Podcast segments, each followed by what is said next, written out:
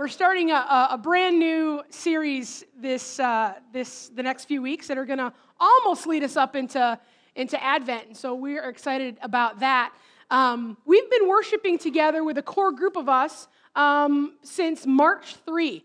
And it's just kind of for us, it's so cool to be here in this moment today, to have all of you here to join us, and to have a band that like blew the roof off the place. Because our very first service was uh, Krista, who was playing the uh, keys, and Lauren, who was playing the guitar. Period. The end. like that was it. So to call our services intimate uh, was uh, was accurate. Uh, so this feels uh, exciting to just be to have a room full of people and to just be worshiping and praising God together. So it is good. hey, before we get started, let me just open with a word of prayer as we open God's word together. Let's pray. Father God, we thank you for your goodness, the life that you give, the life that we can find in you. Um, I oftentimes just feel overwhelmed and a little bit um, unworthy uh, to stand in, in this place and to open up uh, your word and say, This, this comes from you. Um, but God, so I just pray that as uh, we've had conversations this week, that as these words come out, that they'll be from you, and that anything that is from me will uh, just sort of be forgotten and, and blown away. Um, but God, we thank you for the words that you give us in Scripture, the way that we get to experience you in the world around us. And so, God, as now as we just focus on uh, spending this time on you and learning about the, the heart of generosity, I just pray that we can give this time to you. Help us to, to sort of take the stuff that we've got going that, eh, on in our heads and our lives, the things that are swirling, the to do list, the what are we going to do later today, and we can just set that aside and for a few brief moments uh, focus on you. In Jesus' name we pray and believe. Amen. So, um, people get often a little freaked out and, uh, when we talk about generosity because uh, they're like, this is, this is going to be like a capital campaign situation. We just came off like uh, a series called New Build. So then that would maybe lead some people to be, okay, we're going to now start something new and we're going to ask for your money. We're not going to do that today. Don't worry about that. Gener- but generosity is often, um, we think of financial generosity, right? Um, I've got these wonderful friends in my life that um, I never pay for anything when I'm with them, right? Like I'm going to go on a trip uh, pretty soon. They invited me along, and then they just bought my plane ticket. And then when I'm going to be there, they are going to just pay for my food. They're amazing like that. Or, or if you ever go out for dinner with somebody and you can never, ever pay up the check, you just can never do it. Those people are just generally a, they have just this spirit of generosity about them. They maybe they come from having more, and so they want to be able to bless you with that. It's amazing. It makes us feel good. Maybe you're that person. Maybe you're the person that picks up the check or um, that does those things to, to, to give of all the things that you have. Um, some folks I feel like are really generous with hospitality. Like they just have that, right? Maybe it's not a financial thing, but it's a you are always welcome in my home. Do you have people like that? You can just sort of show up and you just feel like you're part of the family and you're at home. That's a spirit, I think, of, of generosity as well. But our sort of our head always starts to go to sort of this idea of, of this financial generosity. We, we associate those two words with, with money. Like, okay, this is, a, this is what I'm going to be about. Um, but that's really not what we want to talk about when we're talking about the idea of, of generosity. We want to look deeper at what it means to the very heart of God, that God has been generous with us since the very beginning of time. So now I want you to sort of think about the, one of the most beautiful places you've ever been. You ever been on a really great trip where there was amazing scenic outlook or something like that? Um, maybe it's your favorite place in Michigan. Maybe it's your favorite place um, that you took on a family vacation, just take one like second and just go to that place. One of my favorite places um, that I've been to um, with some friends of mine hiking is um, the Grand Tetons. Now, let me tell you this: I don't enjoy hiking it. That was a that was a poor experience for me. Um, but the views while we were there were amazing. Josh, can you throw that first slide up for me? Um, this is just one. This is not. I did not take this photo. These are all stolen from the interwebs. So, picture credit, Google Images. But I love this place. Like, does I mean God in those kind of moments? Don't you feel like He's just showing off? Like God just can do what He does by His this amazing creation, and He just He paints the sky and He makes these mountains, and He's just showing off. From the next one. This is uh, Pictured Rocks. Have you ever been there? Like, we don't have to go far. You don't have to go to the mountains.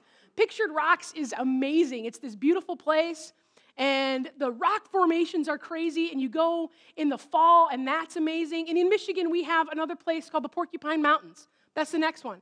And you get like these amazing views, right? I want to go to there. Uh, when you think about like people kind of go just to look at leaves and to see uh, the magnificence that is this beauty that, of creation that sort of is all around us all the time. And then here we get to experience the changing of the seasons. And I'm, I don't know how you feel about winter, but we, that can also be a beautiful, uh, a beautiful time of year. But, but when you think about all the, the amount of majesty that God creates, when you look at the night sky, go to the next one for me, Josh.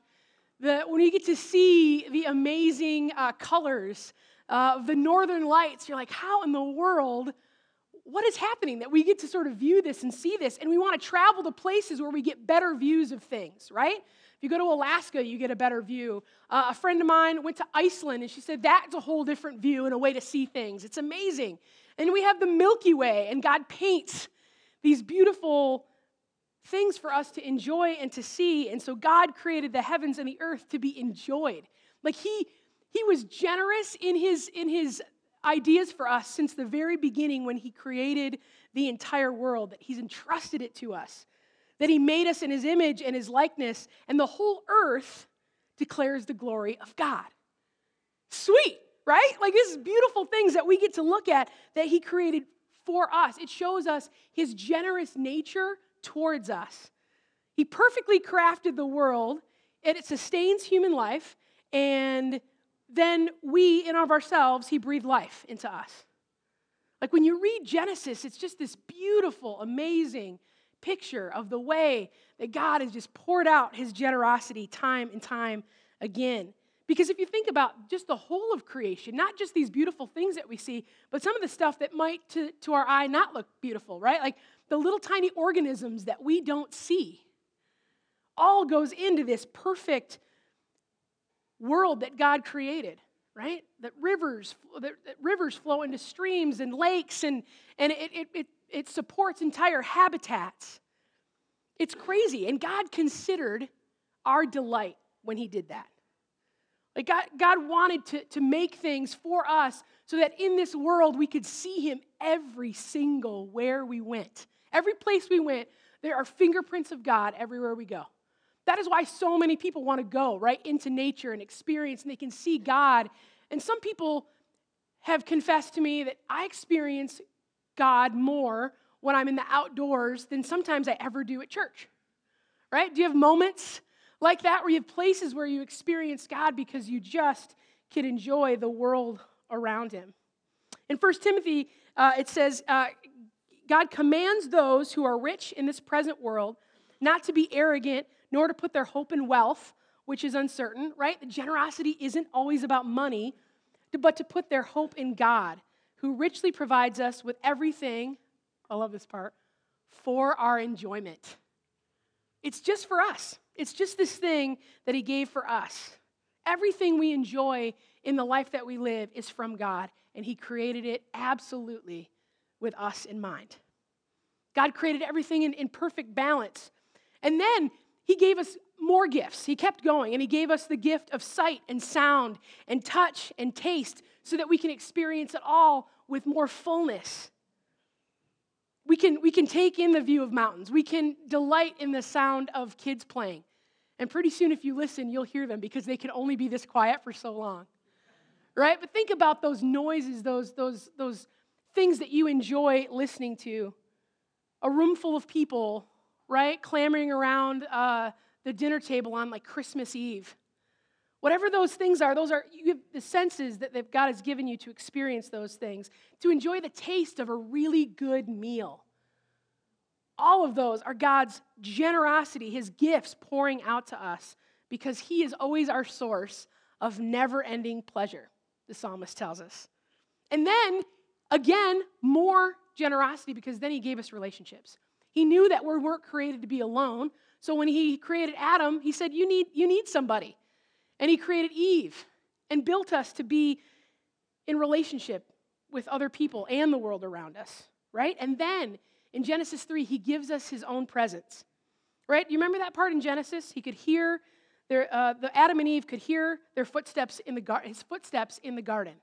Now, granted, at that point in time, they were in a little bit of trouble because uh, they had just eaten from the tree that were, they were told not to. But, but the fact that they could hear him coming leads me to believe that that was not the first time he showed up in the garden. That he gave them their presence, that his, his very presence to be with them. And even in the midst of our own sin, right? When we did, we, we the fall of man, when we when sin really entered the world for the first time, because we fell for this lie that God was withholding something from us, right? That he had something left that he was choosing not to give us. So God again gave out of his generous heart, he gave them discipline. Which is, if you know me, is weird for me to say that word because I sort of am anti discipline. I don't like that kind of word, but it's a gift that he gives us. His limitless generosity, he gave them forgiveness and made the sacrifice for their shame. God continuing to bless us and to give us things more than we could ask or imagine, even after we had messed up in monumental ways. He says, I have a plan for that. I have a plan for that. Even in your sin, I have a plan for that. And then we know that as we move into the New Testament, that Jesus is God's greatest act of generosity. His absolutely greatest act of generosity. God loves us so wholly and ridiculously that his redemption plan, he had a redemption plan for us since day one. Right? He made covenants of grace with his people from the very beginning and brought us back to himself every single time we wandered away. And we wander. We, we enjoy wandering. You think that we don't, but we, we, we do. We are, we are, there's an old song that we used to sing that we are prone to wander. My mom's like, mm-hmm, I know that song. That's the way that we bend to. We don't bend naturally towards God, which is a ridiculous thing for us to do, but we bend towards this idea of walking away. And God, in His great generosity, every time He calls us back. Because sometimes it's not just wandering, sometimes we, we are outrightly defiant to Him, right? Kind of like, you know, when you're driving down um, 28th and this is a crazy busy right here, and people pull you over and or you pull in front of somebody and somebody gives you a very nice hand gesture. You know what I'm talking about? You ever done something to earn you one of those? Have you ever been the giver of one of those? No judgment. We do that to God. We do that because we think we know better sometimes. But God has this amazing, generous, patient, ridiculous kind of love for us. We put up the Roman slide, Josh.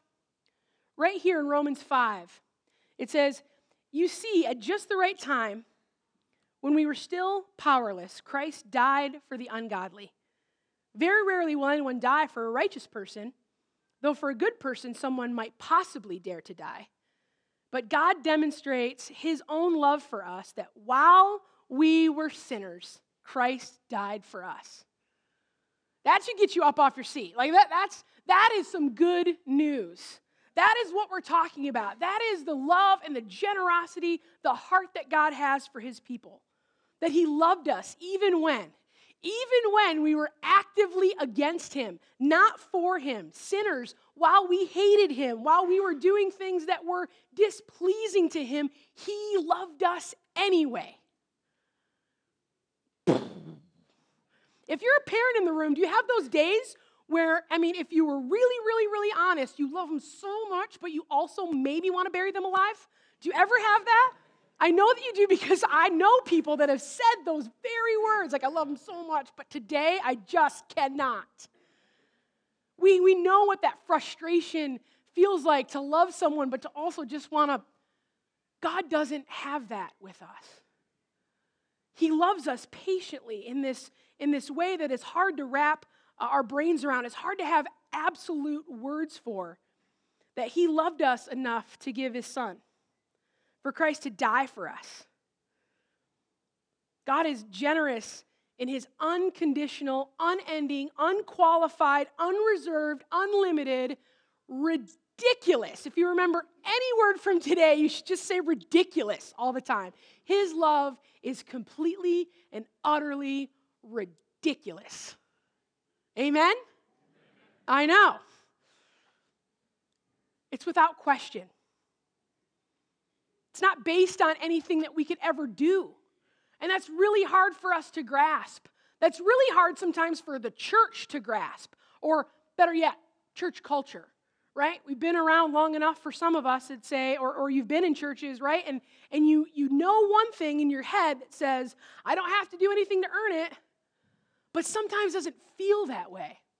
Ephesians 2 says it this way For it is by grace you have been saved through faith. And this not from yourselves, it is a gift of God, not by works, not by anything that you can do, so that you can boast and be like, look at me, I'm awesome. Not by that, not by works, so that you can't do that. For we are God's handiwork created in Christ Jesus to do good works which God has prepared in advance for us to do. He gave us Jesus out of absolutely no obligation or reluctant frustration out of his great love for us. I think when I was a kid, I had this picture of this God who was a little bit like a parent. Like a parent who, when they say these words, like, I'm not angry, I'm just disappointed. Are there worse things and ways to feel that way? That God looked at my picture of this moment, it was like God was disappointed. And so he gave us Jesus to fix it. That's not how he works at all. That is not the Father that we have. That is not the ridiculously generous heart of God the Father. It is because I love you so much that out of my great love for you, I will send my love down in the form of my son Jesus Christ. John 3:16, you know it really well. He says, "For God so loved the world that he gave his one and only son, whoever believes in him will not perish, but will have eternal life. That's the, that's the heart of God. He's more generous than we could ever possibly hope for, that we can ever possibly imagine, that we can wrap our brains around, because the wages of sin is death. But Christ stepped in and said, I don't think so. No, I'm going to pick up the tab for this. I don't think so. This is not how this story ends. So if we go back to Romans 5 and, and read the rest uh, of, the, of that section of verses, starting at verse 9, it says, Since we have now been justified by the blood, how much more? It's bolded, I think. That's not in the Bible, but I did that. How much more shall we be saved from God's wrath through him? For if, while we were God's enemies, we were reconciled to him through the death of his son, how much more? having been reconciled, shall we be saved through his life. How much more? He loved us enough. He loved us more than enough. He just keeps lavishing his ridiculous gifts of generosity and love on us time and time and time again. The Jews had festivals that they would celebrate to remember the goodness and faithfulness of God, right? Faithfulness is, is generosity become, because it comes from, from his goodness from his kindness and compassion and his love. Overwhelming amounts of love. Extravagant. I love that word. Makes me think of just a super fancy, all the fancy things. Fancy rooms full of fancy things, bedazzling things. Fancy, extravagant, ridiculous, Rolls Royce kind of stuff. It sometimes can feel a little embarrassing, right? Because it's we live in this we live in a world and for sure in our culture that says i want to be able to pay you back i want to be able to pay you back you've taken me out i'd like to take you out my friend and i we argue over the bill constantly no no no no no let me no no no you did it last time let me and we're constantly trying to make it even that's that's the world that we live in that's what we want to do we want to make it we want to make it even but this isn't something that you get to make even this is a gift that you just receive. this this lavish gift of more and more and more and more. One of my favorite uh, stories in the Bible is of Joseph, because that guy um, was close to God. And had a heart like, like God's and, and, and was, again, ridiculously generous in the way that he, show, showed forgiveness to his brothers. Remember that story? His brothers ditched him and sold him into slavery. That's, that's being bad brothers. sold him into slavery and said, but then when he meets them again after time had passed and, and good things had happened to Joseph because God made sure to take care of him, he said, What you intended for harm, God intended for good. God gives with no strings attached. Absolutely no strings attached. You ever have people in your life, right, that when if you get something, there's always a catch?